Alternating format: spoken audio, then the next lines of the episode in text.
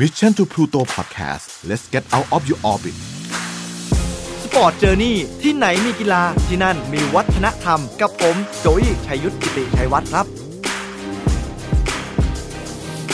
สวัสดีครับคุณผู้ฟังขอต้อนรับเข้าสู่รายการ Sport Journey กับผมโจอี้ชัยยุทธนะครับ ก่อนอื่นก็อยากจะขอขอบคุณทุกการติดตามที่ทำให้ครอบครัวของ Sport Journey เนี่ย ตอนนี้ก็ใหญ่เพิ่มขึ้นทางช่อง Mission to Pluto Podcast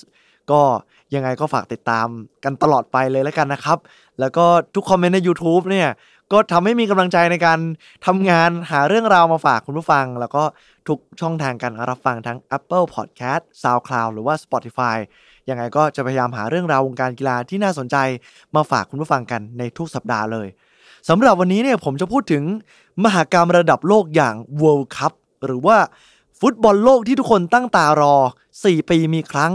แต่ว่ามันเกิดอะไรขึ้นกันครับ ถึงขนาดว่ามีคนงานที่มีส่วนร่วมในการทำฝันให้เป็นจริง อย่างงานฟุตบอลโลก มีคนเสียชีวิตหรือว่าตายไปเนี่ยมากถึงเกือบ 7,000 คนเข้าไปแล้ว เดี๋ยววันนี้จะมาเล่าให้ฟังกันนะครับ แต่ก่อนอื่นเนี่ยผมอยากจะพูดถึงความยิ่งใหญ่ของฟุตบอลโลกกันสักเล็กน้อย ว่าบางคนเนี่ยเขาก็อย่างเช่นคนที่ไม่ได้ดูฟุตบอลพรีเมียร์ลีกหรือว่าระดับสโมสรเนี่ยแต่ว่าพอถึงช่วงฟุตบอลโลกแล้วหลายต่อหลายคนก็ ได้รับความสนใจอยากดูบอลโลกกันเชียร์ชาติที่ตัวเองชื่นชอบกัน อย่างในไทยเนี่ยแต่ก่อนนะครับช่วงบอลโลกเนี่ยก็จะมีถ้ามีทีวีช่องไหนเนี่ยได้ลิขสิทธิ์ถ่ายทอดสดไป ก็คือรวยไปเลยได้กำไรหลายร้อยล้านไปเลยจาก การขายโฆษณา หรือว่าหนังสือพิมพ์บางเจ้าก็จะมีให้ส่งชิงโชคมาเออเดาว่าใครจะได้แชมป์โลกอะไรประมาณนี้ก็จะเห็นว่าเออมันมีเม็ดเงินมหาศาลมากจากฟุตบอลโลก และถ้ายิ่งว่าชาติไหนได้เป็นเจ้าภาพเนี่ย ลองคิดดูครับว่า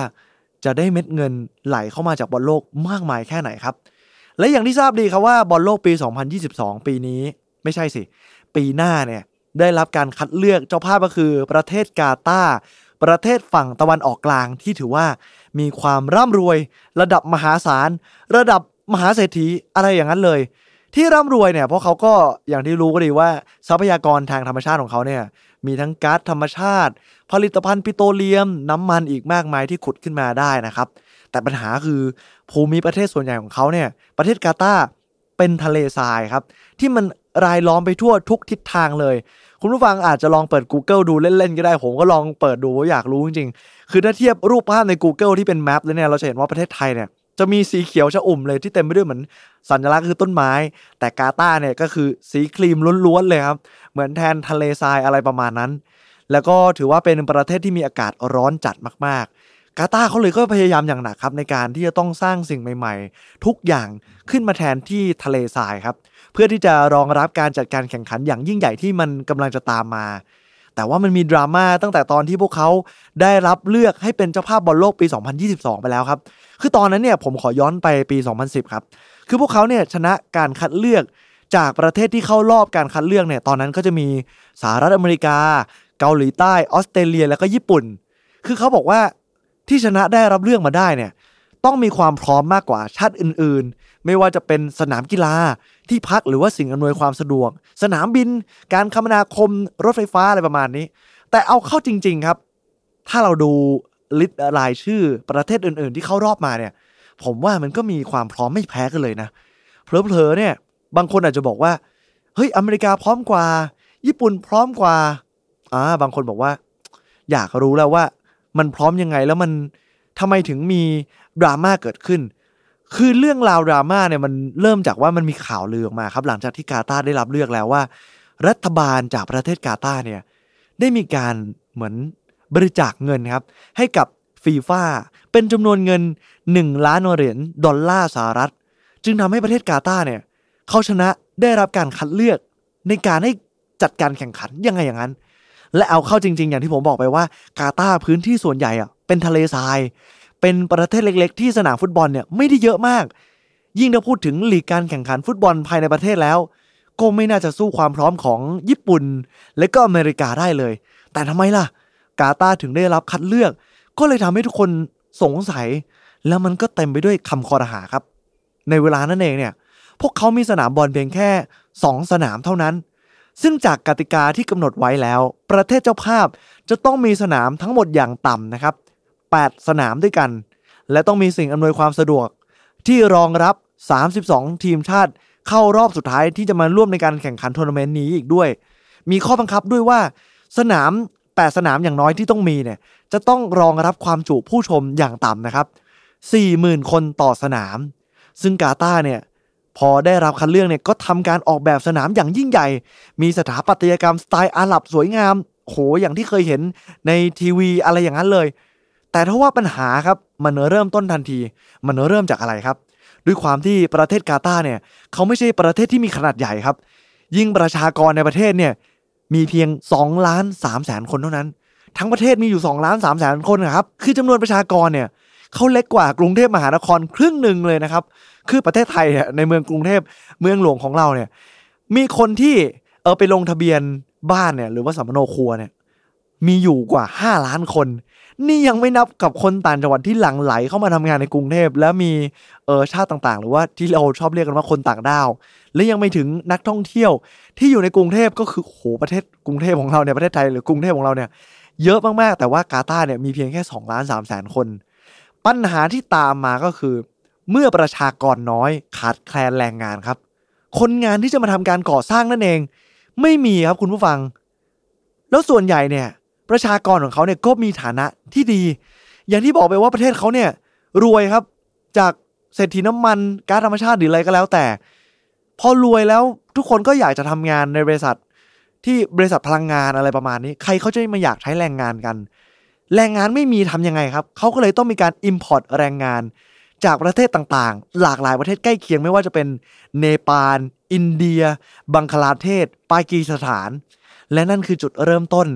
ของความตายของคนงานที่ตอนนี้เนี่ยเกือบที่จะ 7,000 คนเข้าไปแล้ว หรือเรียกง่าย ๆ ว่าตั้งแต่เริ่มมีการก่อสร้างสนามและสิ่งอำนวยความสะดวกต่างๆเนี่ยเฉลี่ยแล้ววันหนึ่งเชื่อไหมครับว่า จะมีคนตายวันละเกือบสองคนเลยล่ะครับ ซึ่งมันเลวร้ายมากๆเลยนะครับ แต่ว่าอะไรล่ะ ที่มันคือสาเหตุของการตายหนึ่งเลยนะครับเขาบอกว่าประเทศกาตาร์เนี่ยอย่างที่บอกว่าเป็นทะเลทราย นั่นเลยมีอากาศที่ร้อนจัดมากๆ ช่วงหน้าร้อนเวลาที่ต้องทำงานก่อสร้างกลางแจ้ง ว่ากันว่าอุณหภูมิเนี่ยมันจะพุ่งไปถึงเกือบ 50 องศาเซลเซียสโอ้โห ประเทศไทยของเราเนี่ยสามสิบหกสามสิบเจ็ดเนี่ย เราอยู่เฉยๆในตึกเนี่ย แล้วก็บ่นกันจะตายแล้วนะครับเนี่ย นี่คนงานที่ต้องทำงานกลางแจ้ง แล้วมีอุณหภูมิทะเลทรายครับ คุณผู้ฟังจะขนาดไหน ต่อมาที่สองเลยนะครับ มีข่าวมาว่า จากเดอะการเดียนของอังกฤษเล่าว่าคนงานเหล่านี้เนี่ยไม่ได้รับอนุญาตให้หยุดพักเลย พวกเขาจะถูกเร่งให้ทำงานหนักติดต่อเนื่องกันแทบจะ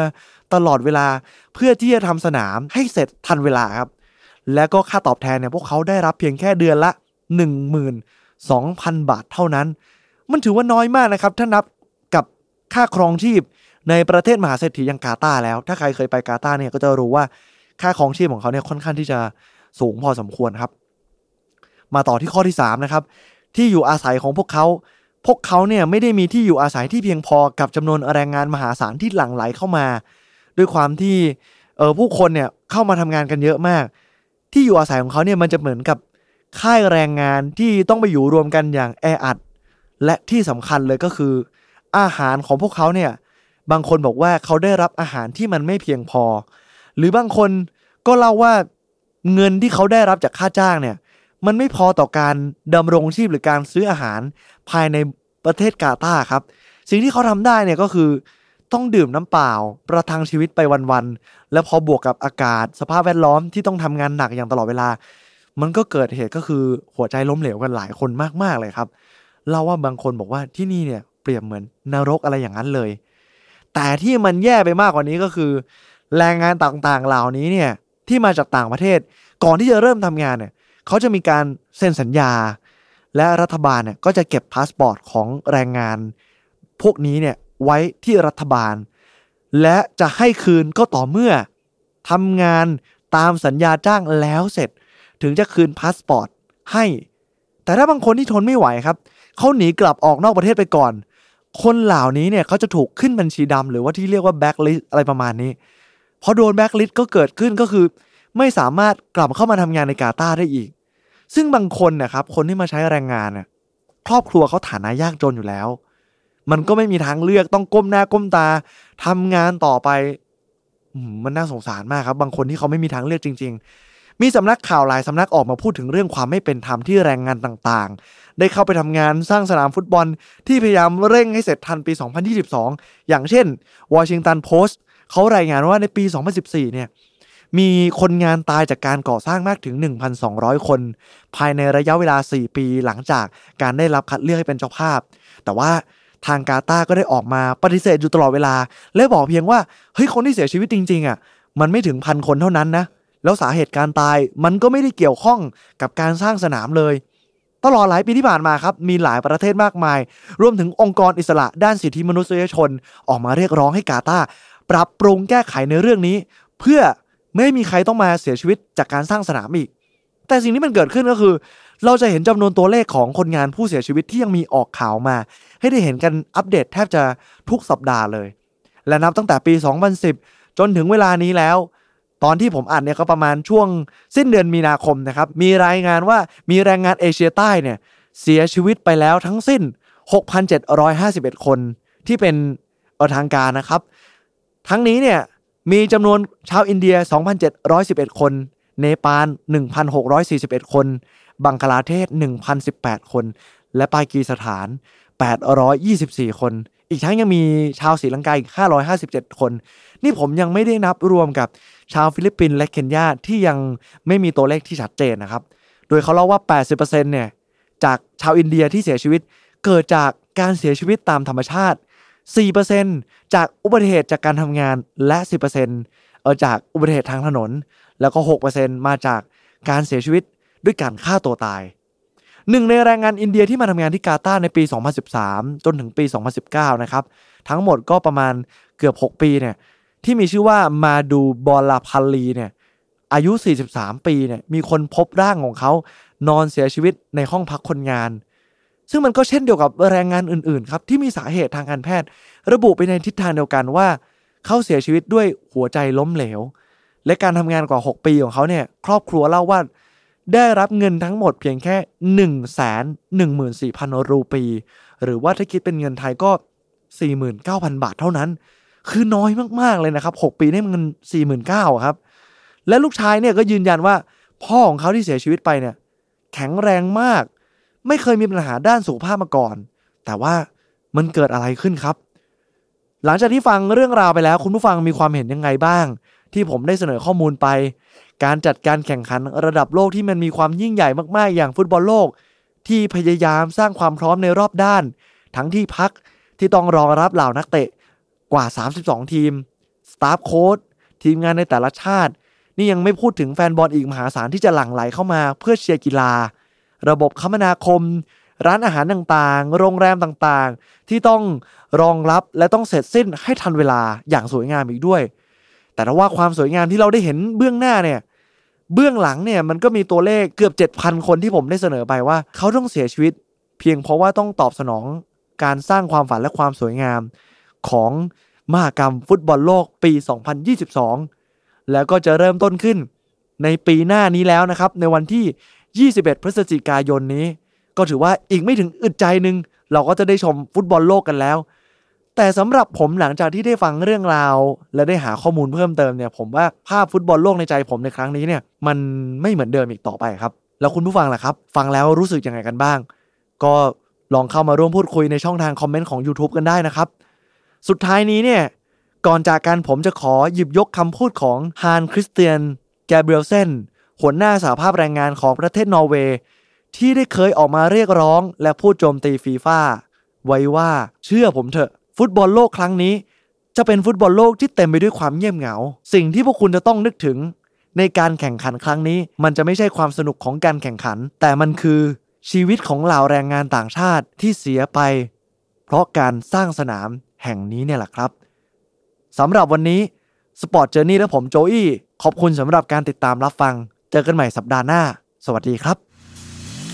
Mission to Pluto Podcast let's get out of your orbit สปอร์ตเจอร์นี่ที่ไหนมีกีฬาที่นั่นมีวัฒนธรรม